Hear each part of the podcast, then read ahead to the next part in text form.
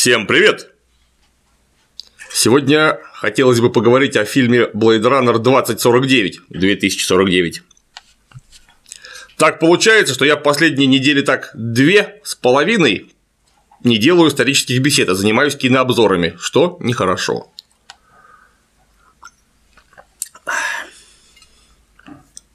Однако деваться некуда.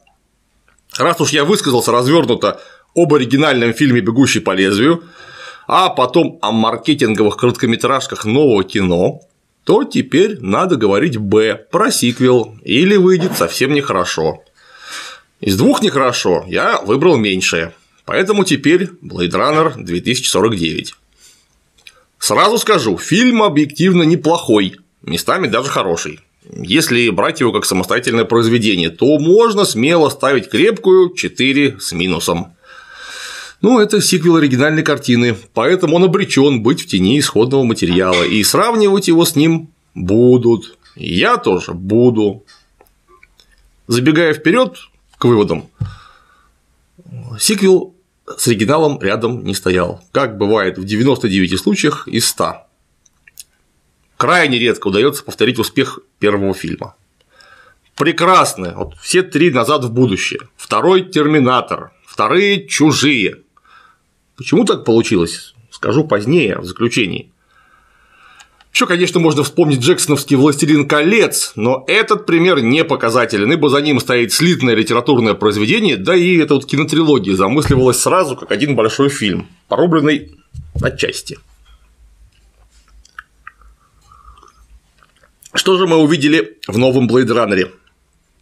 Это, как большинство сиквелов, глубоко вторичное произведение. Ну, если предположить, что исходник был бы слабоват, у его продолжений имелись бы шансы выйти на полкорпуса вперед, а то и на целый корпус. Ну, исходник – это гениальное творение, по праву обретшее статус культового. Одного из, наверное, лучших кинофантастик в истории синематографа. Без преувеличений. Почти все последующие произведения в аналогичном жанре ориентировались на бегущего, черпали из него идеи, эстетические решения и смысловые сюжетные ходы. Но Дани Вильнев, заснявший сиквел, попытался прыгнуть через планку, которую высоко задрал Ридли Скотт еще в 1982 году. Не взлетело, на мой взгляд. Просто потому, что повторение обречено быть хуже оригинала, за редкими исключениями, о которых мы сказали выше. Создатели «Бегущего 2049» совершенно явно хотели сделать как у сэра Ридли. Думаю, конечно, сработал, сработал гипноз его сценического полотна, а еще, наверное, постарались продюсеры. Ну, в расчете на многочисленных старперов, которые несколько десятилетий ждали возможности окунуться в атмосферу любимого фильма, а и денежек за это занести, куда же без этого. Мы знаем, что продюсер в коммерческом кино будет поглавнее какого-то там режиссера. Он дает денег на фильм, а значит определяет, кто и как будет творить. Какую бы иллюстрацию привести? Вы знаете, литературную. Очень хорошая была цитата из поколения П Виктора Пелевина. Помните, как главный герой устраивается на работу в рекламную контору и беседует с перспективным работодателем. Пойдешь ко мне в штат? Кем? Креатором. Это творцом? переспросил татарский, если перевести. Ханин мягко улыбнулся. Творцы нам тут нахуй не нужны. Креатором, Вава, креатором. Ну, теперь к фильму. Самые первые кадры фильма меня вдохновили. Вильнев как будто попытался вырваться за рамки, не нарушая общей стилистической направленности оригинала. Вот это вот сначала, да, стоп, сейчас я скажу вам буквально, вот если вы не смотрели, сейчас будет много спойлеров, прям вот готовьтесь, если не хотите, а, посмотрите кино, потом посмотрите обзор. Ну, я, честно говоря, без спойлеров в данном случае не смогу. Идем дальше. Первый сцена. Шикарный пролет над гигантскими полями солнечных батарей в Калифорнии потом пейзаж постапокалиптической фермы по выращиванию белковых опарышей с надписями «Целина» на бортах ангаров. И заявочный кадр, где полицейский Блэд Раннер беседует с беглым репликантом на кухне у репликанта возле кипящей кастрюльки. Это очень корректная и красивая цитата из знаменитого вестерна «Хороший, плохой, злой», где наемный убийца Ли Ван Клифф, который ангельские глаза, беседует с клиентом за миской бобовой похлебки. Тут и заявка персонажей, и вот какой-то поединок характеров, ощущение неотвратимой опасности и даже смертельной опасности при резком контрасте с нарочито мирной бытовой обстановкой. Вот жил человек, занимался своими делами, а вот сейчас его не будет прямо посреди налаженной пасторали. Не потому, что он в чем то виноват, а просто такой бизнес, а это такая жизнь.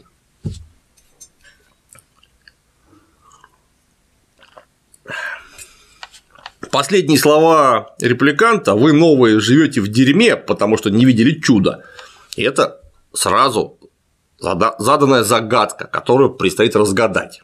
Это тайна, возможный глубинный смысл. Вот какое чудо вспоминает репликант перед смертью? Почему ради него стоит умереть? Что это чудо даст в будущем? Вот даже образы, которые подобраны, вот Райан Гослинг, полицейский Кей и его противник, здоровенный рестлер американский, кажутся совершенно самостоятельными оригинальными, но в то же время перекликающимися с первым фильмом. Одним словом, кадры крутые и снято, на мой взгляд, очень бодро. Ну а дальше продюсеры спохватились, что ли, или просто тяги не хватило. Дальше лента практически до самого финала погружается в повторение на тему «Как там сэр Ридли жёг 35 лет назад». Судите сами. Вместо бабы андроида Рэйчел – баба-голограмма.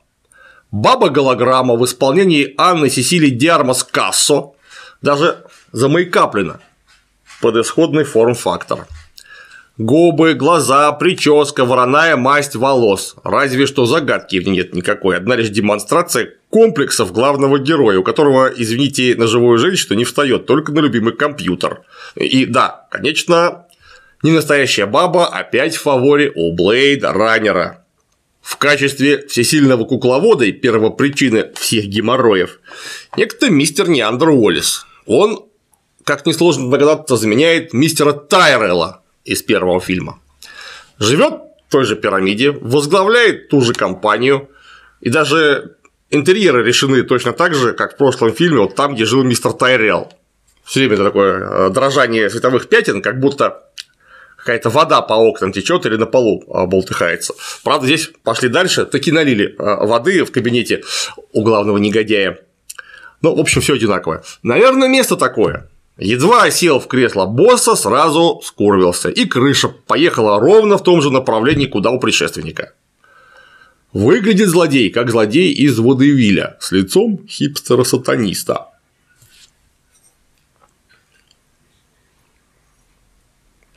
Ну, а потом в кино врывается мощная тугая струя эмансипации – на месте толстого и мудрого полицейского начальника с усами и профессиональным алкоголизмом женщина-лейтенант.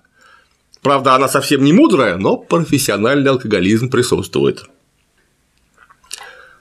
Образ вождя репликантов из исходной картины Роя Бетти Рутгера Хауэра незатейливо поделили две бабы-андроида.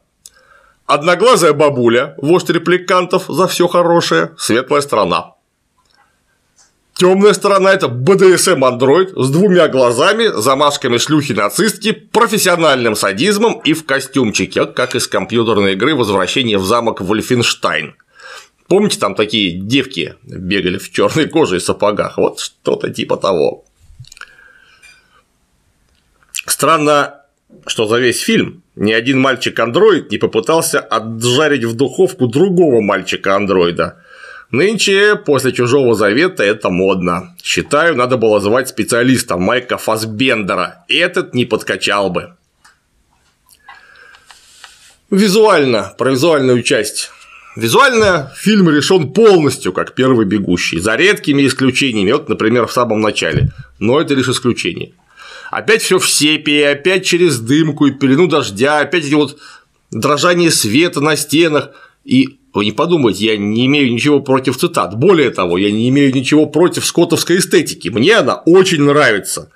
Но настолько дословное воспроизведение – это уже не цитата, это скрупулезная реконструкция, что заставляет задумываться вообще о необходимости сиквела.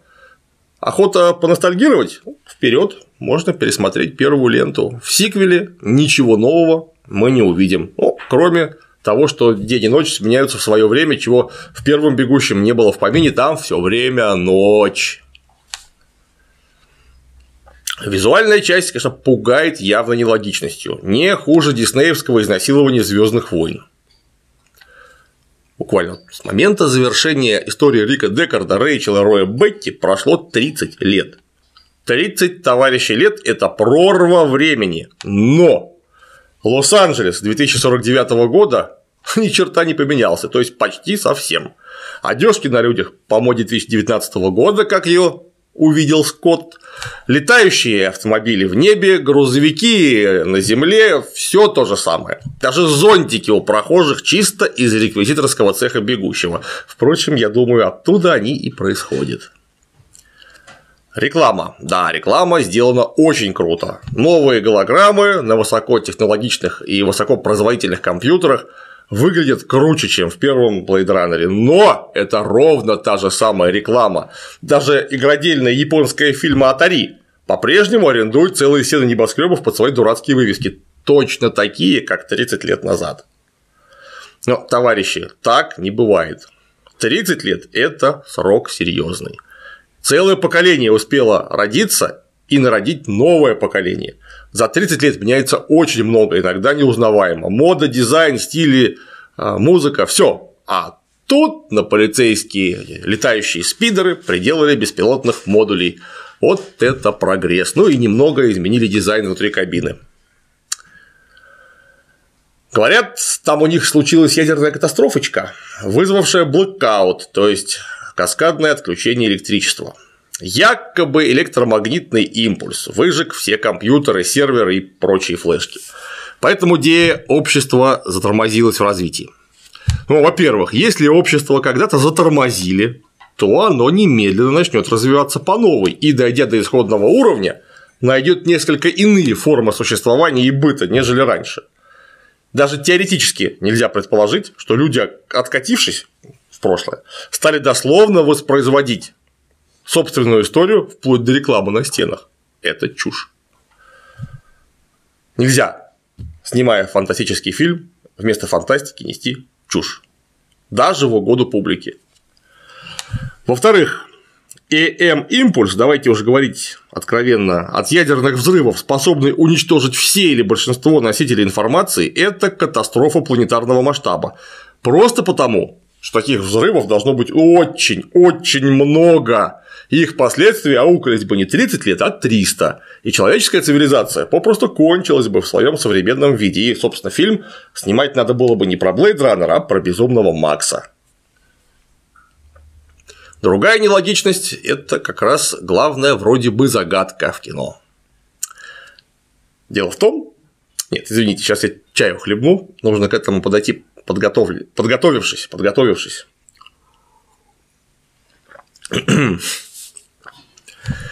Дело в том, что Лавкач Декард умудрился заделать бабе-роботу Рэйчел ребенка. То есть андроиды, оказывается, ну совсем как люди, вот без вариантов, и даже способны к живорождению. Отсюда вопрос, какого ж черта за 30 лет репликанты люто не перетрахались? Они же по фильму точно знают о таком казусе, они же сами хитро прятали ребеночка. Или это Рэйчел была такая уникальная? Или только Харрисон Форд оказался настолько мощный, что сумел обрюхатить даже робота? Это помните была передовица в какой-то региональной газете после посещения зоопарка Владимиром Путиным тигрица родила троих тигрят. Вот. А тут робот после посещения Фордом родил ребенка. Тогда не ясно, что так суетятся репликанты по этому поводу. Ведь при таких раскладах, вариант Рэйчел уникально, все одно ничего не светит с естественным размножением. А если Рэйчел не уникальна, то тем более не надо суетиться. Надо трахаться. Чего кипишует верховный злодей мистер Уоллес? Загадка. Ему, видите ли, нужен ребенок. Ему, видите ли, надо сделать своих ангелов, то есть новое поколение репликантов Nexus, идеальными. Ой, спокойно, спокойно, без нервов, без нервов, без нервов. Соберись, соберись, соберись, соберись, соберись. Зачем? Захватить мир? Ну, парень, ты главный босс группы заводов, которые делают роботов в промышленных масштабах. Сделай их миллион. 10 миллионов, 20, эти новые Nexus тебе абсолютно покорны по конструкции головы. И захватывай с ними что угодно. Может быть, ему не с кем поговорить? Ну, с этими болванами-то не поговоришь по-человечески. Ну, допустим. Так что тебе мешает сунуть нос в техническую документацию Nexus 6 и собрать Рэйчела подобных девок, способных рожать? Там блокаут, говорите, вся документация утрачена. А вот в кино нам показали, что даже супер древние, никому не нужные, обычно долго не хранящиеся аудиофайлы систем внутреннего слежения корпорации Tyrell у Уоллиса за 30 лет сохранились. То есть такая важная информация. Уж, наверное, тех документы, ценой там много-много-много тонн денег хранились бы отбекапленные на несколько серверов там в разных бетонных бункерах и прочее. Уж, наверное, что-нибудь бы уцелело, если даже дурацкие аудиофайлы с внутренних микрофонов сохранились через 30 лет. Кстати, Лос-Анджелес выглядит нетронутым, то есть в опасной близости ни одна бомба не рванула, и вряд ли ЭМ-импульс мог достигнуть его так, как надо, чтобы все, все сжечь. А теперь, внимание! Оказывается, уникальная Рэйчел умерла при родах. Это не встроенный механизм отключения ее убил в положенные 4 года. Вот помните, как Нексусы боялись этого самого своего преждевременного старения а, в исходном фильме. Роды ее убили. Робота, андроида. Но это же Nexus 6, идеальная машина, адски выносливая, зверски сильная, переносит чудовищный холод, там запихивает руку в жидкий гель, и в жидкий азот ему ничего не делается. От пули не дохнет, пока башку не отстрелишь. А вот родов не перенесла. Причем в кино нам говорят, что роды принимал специально обученный репликант, военный врач. И вот неудачное кесарево сечение и привет. Злодейский хипстер из ада посылает по следу офицера Кей, то есть Райана э, Гослинга, шлюху нацистку. Он уверен, что офицер найдет ребенка, а значит, можно будет въехать в рай на чужом горбу.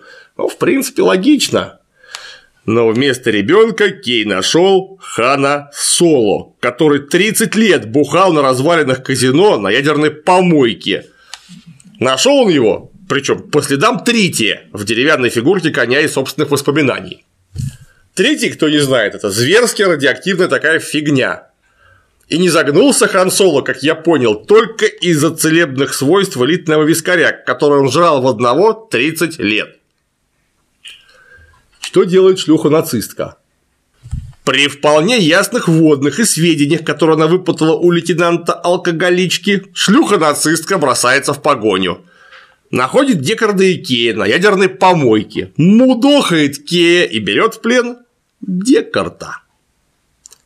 За каким, собственно, лешим, хотелось бы спросить. И почему было не повязать обоих, раз уж такой удачный случай выдался? Но она же гонялась. За офицером Кей. А тут тебе и Рик Декард, и Кей номер такой-то. Так бери обоих тепленькими, ведь все шансы. Но нет. Шлюха-нацистка оставляет избитого Кея на помойке, где его подбирают нелегальные репликанты, скрывающиеся от фильтрации. Сюжетная линия нелегальных репликантов подвешена как английский преступник в Тайберне. Сперва на пару минут появляется одноглазая бабуля-вождь, которая ищет главного героя. Потом она опять появляется на ядерной помойке. Здесь она сообщает, что репликантов много, они готовят революцию классовое сознание у них проснулось из-за того, что Нексус Рейчел родила, а значит, они не рабы. Вот это логика. Причем тут она родила, и они не рабы. Я не знаю. Вот что-то бунтовать против своего рабского состояния Нексусом 6 древним 30 лет назад ничего не мешало, а тут, значит, нужно, чтобы папа-робот родила ребенка, и тогда они не рабы. Ну вот как это взаимосвязано, я не знаю.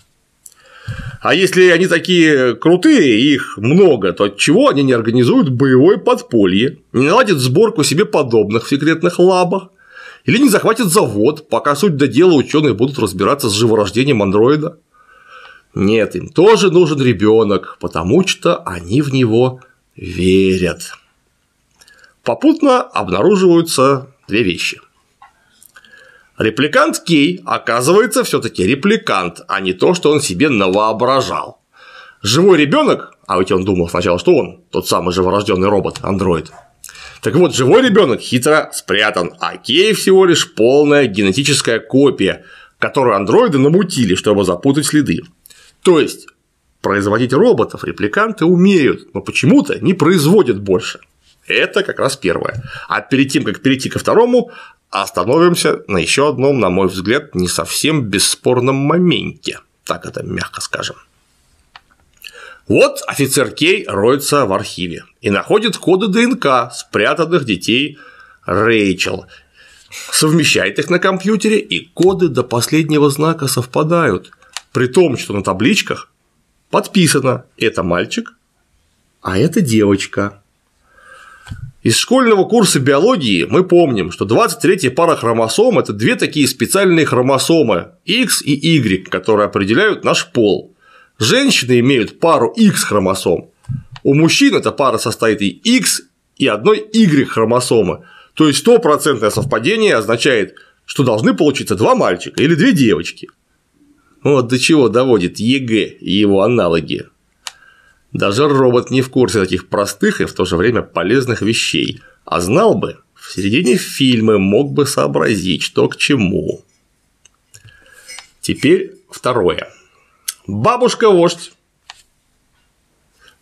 приказывает Кею найти и завалить Декарда, чтобы тот не привел злодеев к секретному ребенку девочки, которая есть знамя будущей революции. Нахрена? Вот только что Декард рассказывал, что он специально так все устроил, чтобы не знать самому, где прячут дочуру. Где дочура затаилась, знал только военврач, коего Кей вывел в расход в самом начале, то есть концы в воду.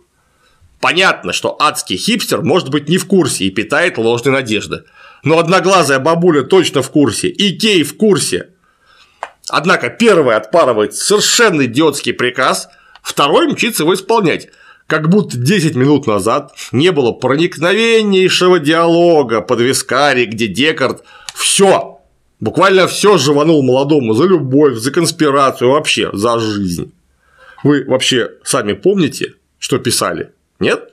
А почему? В это время адский хипстер пугает Декарда и мочит какую-то чушь, цитируя Библию. Видимо, цитата из Библии должна сразу сделать фильм умнее и наполнить его философским смыслом. Ну, примерно так же, как было в идиотическом кино «Чужой завет». Или про обязательное цитирование было неплохо сказано у Сереги Шнурова в недавнем творении. Зачитал? Неплохо. Было бы Полезно вставить бы цитату Коли Гумилева. Это Питер, дядя. Здесь без акмеистов даже срать не сядем рядом в поле чистом, а не то, что выпить. Вот если поменять Гумилева на Библию, точное совпадение. Уоллес вспомнил Рахиль, ну, то есть, кто не понял, это Рэйчел, жену патриарха Иудеи Иакова, которая долго оставалась бесплодной. Немедленно процитировал книгу Бытия, глава 30 стих 22-23. «И вспомнил Бог о Рахиле, и услышал ее Бог, и отверз утробу ее. Она зачала и родила сына, и сказала, «Снял Бог позор мой». Заодно показывает Декарду Рэйчеловский череп, чтобы продемонстрировать накал зверства и то, что сценарист читал Гамлета и помнит сцену с черепом бедного Йорика. Кроме легкого интеллектуального флера, Сирич лютый Зауми и звериного пафоса, а также нечеловеческой серьезности, сия сцена не добавляет фильму ничего, ни философии, ни смысла, ни глубины. Зачем нужно было приплетать Библию и прибегать к визуальной цитате из Шекспира, я не знаю. Наверное, чтобы показаться умнее. Товарищи, а вот вам в ответ цитата из другого дурацкого фильма «Братьев Вачовски» «В» значит «Вендетта». Счастье в том, чтобы быть и казаться одним и тем же. Так вот, не надо казаться умным, надо им быть. Закономерно. Видавший виды Хан Соло, естественно, ни Библии не испугался, ни Йорика, и отказался создавать подпольную схему с ребенком знаменем революции. Тогда адский хипстер приказал шлюхе нацистке этапировать его в спецлабораторию для организации вдумчивых пыток.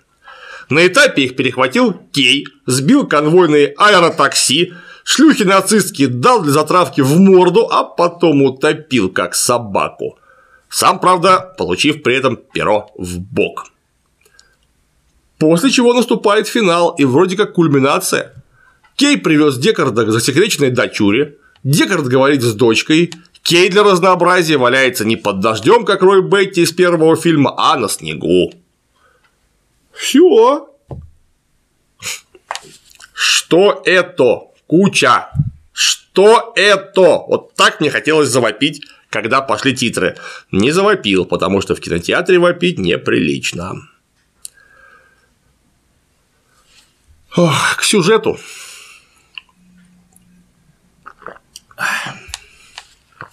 Сюжет, как мы видим, закручен прям лихо. И проблематика поднята серьезно. Это вам не Рэмбо 3. Здесь и глобальное зло, и противостоящее ему добро. Есть детективная линия, есть загадка, есть глубокое прошлое с кучей интересных отсылок к нему. Есть главный герой, которому предстоит нелегкая трансформация в борьбе как с негодяями, так и собственной природой. Имеется проблема выбора и свободы воли. Есть, наконец, линии, тянущиеся из любимого теплого лампового кино. Все слагаемые интересной повести. Но закрутить закрутили, а раскрутить не раскрутили. Это при том, что синема длится 165 минут, почти 3 часа. Откровенно затянутые сцены, зачастую затянутые в стиле Виват Тарковский, просто чтобы полюбоваться на кадр без всякой сюжетной нагрузки. Вот Кей пилит через радиоактивную помойку. Виды впечатляют мое почтение.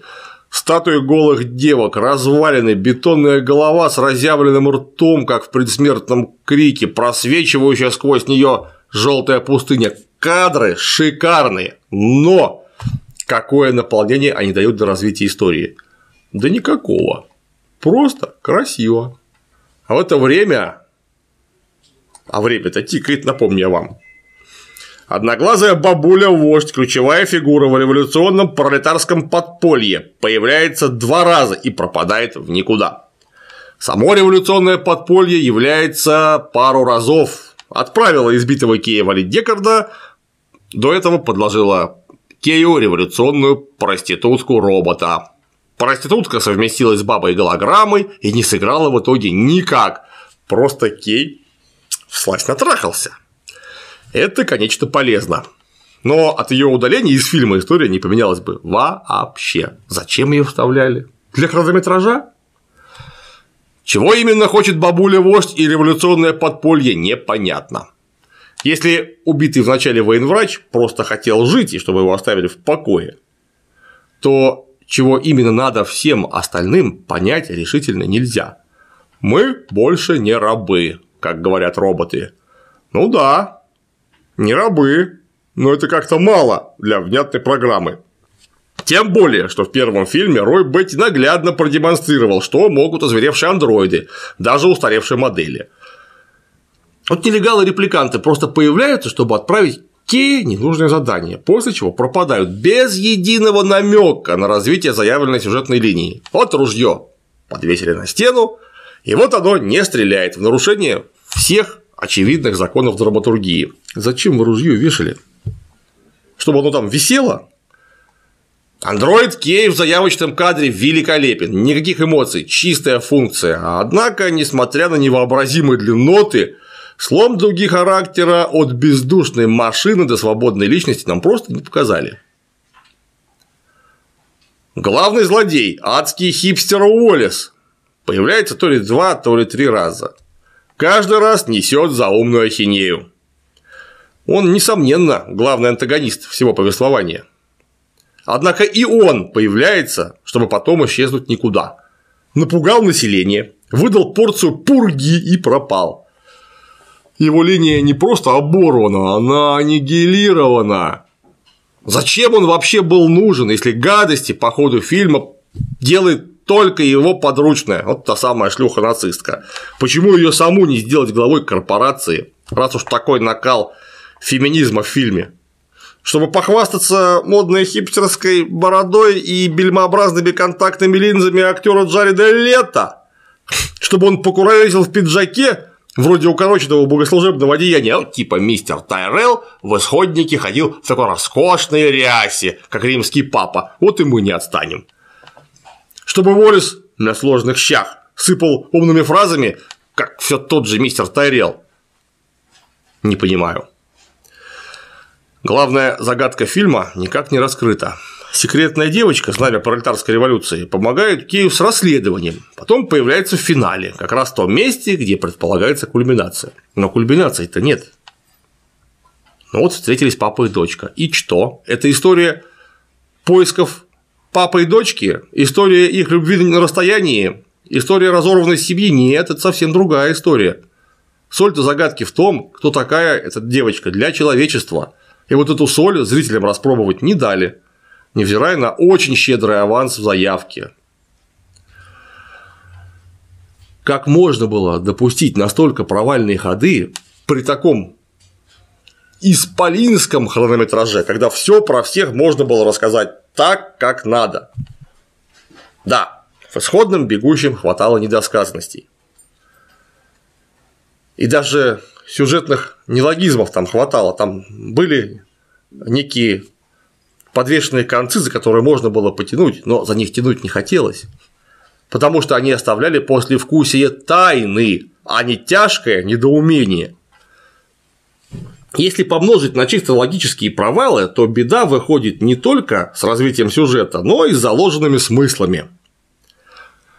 В исходнике есть подлинное преображение робота-убийцы в человека и даже больше – бога-человека. А что теперь? Репликант Кей убивал других репликантов, а потом спас Декарта. Вот реальных возможностей показать его преображение вот было множество. Он потерял себя. Потом, найдя, потерял снова. Он потерял любимую электронную женщину. Он нашел почти что отца. Но ни одного намека на то, где характер героя надламывается, не показано. Это же кино, если вы не показываете напрямую, а оставьте лазейку для обоснованного додумывания зрителям, как это неоднократно проделывал сэр Ридли во времена царя Гороха еще. Оригинал – это фактически тоска по революции, ожидание ее и обещание ее в виде белого голубя, улетающего к плачущим небесам от глубоко порочной и несправедливой земли. Финальный монолог Роя Бетти – это драматический шедевр, сюжетная, смысловая, философская кульминация, которая буквально переворачивает зрителя. Подлинный катарсис. А где катарсис в 2049 этом, прости господи? Наверное, там, где утопили шлюху-нацистку? А может, на лестнице, где Гослинг валяется в снегу? Или в ходе бессмысленной встречи Декарда с дочкой, которая не нагружена сюжетом никак, от слова вообще? Заменить героя Бетти, демона и святого в одном лице, двумя бабами – это тончайший драматический ход. Одна хорошая, другая плохая, все сразу ясно. О, чтобы зритель не перенапряг мозги.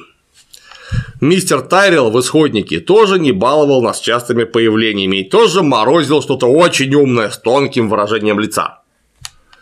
Но ради интереса попробуйте выкинуть хотя бы одну фразу из его диалогов все сразу или поплывет, или утратит здоровенный кусок смысла, потому что Тайрел, как высшее выражение порока, вписан в само тело истории, как ее момент.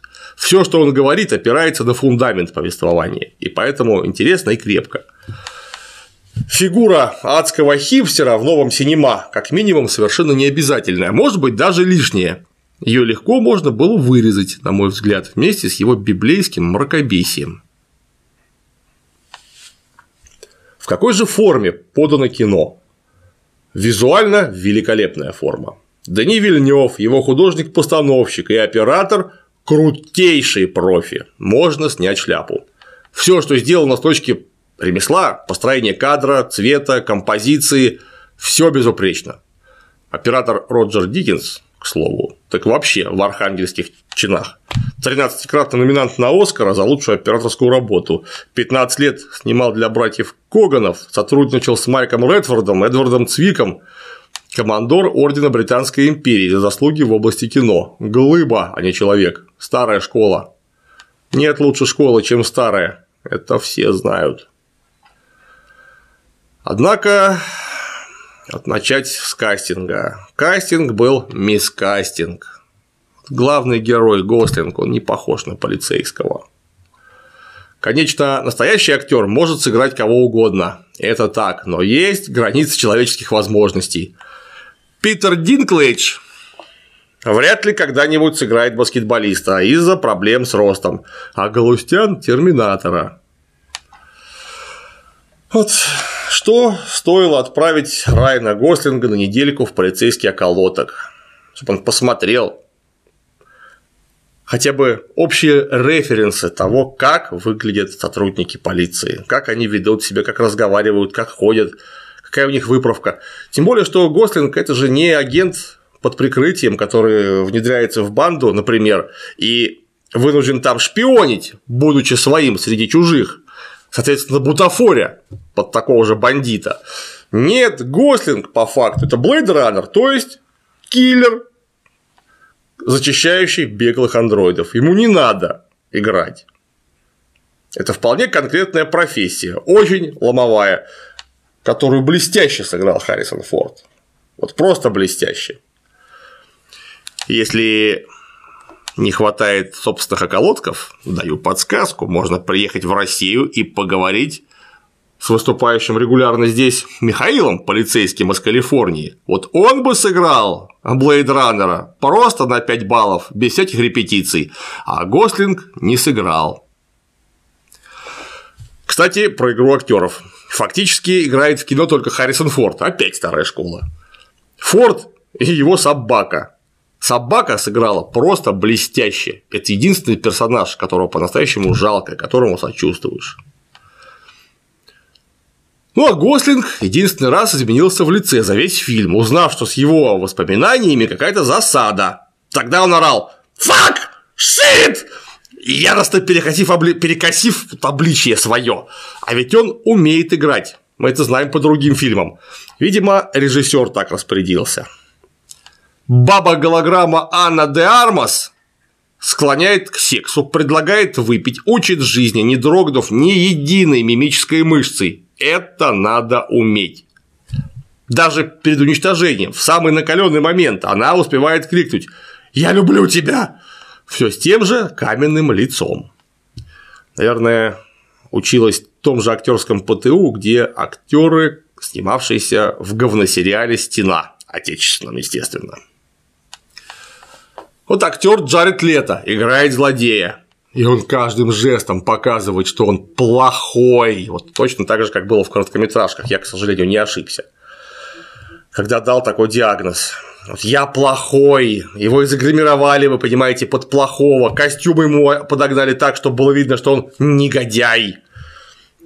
Он зыркает как негодяй, он говорит как негодяй.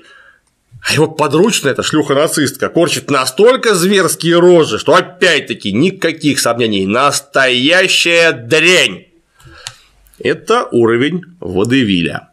А серьезное драматическое полотно почти за 200 миллионов долларов подразумевает, как нам кажется, несколько иной уровень. Не надо показывать себя злодея, надо им быть. Рой Бетти в первой смысловой части «Бегущего» глубоко отрицателен не потому, что он корчит рожи и зверски гримасничает. Ему это не требуется. Он плох своими поступками, координацией с контекстом. А в сиквеле зло пытается показать себя злом, а точнее выдает себя за таковое, во что, прямо скажем, верится слабо. Ну и под конец про музыку. Вот кто мог написать музыку? Только Ханс Циммер. И она очень неплоха. Идеально повторяет стиль Вангелиса, сделано отлично и вообще Ханс могет. Вставили ее на видеопоток, на мой взгляд, не совсем удачно. Вот, например, сидят люди, жрут лапшу в точке общепита, и вдруг где-то ерехонской трубой ревет синтезатор. Бубух! Что должен символизировать сей демонический звук? Грядущий вулканический метеоризм из-за проблем с фастфудом? Вот Кей выбирается из машины, идет домой. Внезапно начинают грохотать барабаны. Да, его ждет крайне сложный разговор. И музыка нас должна подводить к точке высшего напряжения. Но как только начинается этот самый разговор, музыка замолкает вообще. То есть важным был именно поход до квартиры под барабанный грохот, а не сам разговор. Ну, получается так. Хотя что важного случилось во время похода по тротуару, непонятно. Гослинг с каменным лицом просто идет, вокруг помойка. Что там интересного? Зачем было включить эти барабаны? Теперь к началу. Почему удались некие редкие сиквелы? Да просто потому, что они выходили за рамки исходника, из его тени выходили. Первый Терминатор – это очень хороший фильм, очень крепко сделанный, и это в жанре нуарного ужаса с небольшим бюджетом. Второй – это дорогущий, масштабный, фантастический боевик. Чужой – это камерная история ужасов с замкнутым пространством и запертыми там людьми. Тут может быть все что угодно вместо звездолета. Там дом, отель, не знаю, лодка, подводная лодка. Ну, вот тут космический корабль. Чужие Фантастическая стрелялка, опять же, фантастический боевик. Несколько иной жанр, это уже не фильм ужасов. Новый бегущий – это повторение пройденного всего лишь. Он вынужден существовать в тени колоссального своего исходника. Дани Вильнев пытался сделать нечто свое, новое, о чем говорят постоянные метания в стилистике, но по каким-то причинам попытка не удалась. Думаю, что винить его за это нельзя. Ну, во-первых, не все мы можем повторить гениальные ходы и гениальные решения наших предшественников. Даже сами предшественники иногда сбоят. Вот посмотрите на последнее творение сэра Ридли Скотта и сравните его с Блейда Раннером 1982 года рождения. Опять же, продюсеры, продюсеры решают, и критиковать, в общем, очень хорошо образованного, профессионального, опытного и подготовленного режиссера, ну, целиком за этот фильм невозможно. Там есть свои находки, несомненно. Визуальная часть блестяще сделана, повторюсь, можно смотреть просто как картинку, выключив звук, и это уже будет здорово. Но вот что-то не срослось, потому что Blade Runner 2049 получился крайне вторичным продуктом, неудавшейся попыткой косплея оригинальной ленты. Ну, сходить в синема можно, хотя бы ради того самого визуального ряда. Но, как мне кажется, культовым этому фильму не стать, не хватит тяги. Сегодня все. До скорых встреч. Всем пока.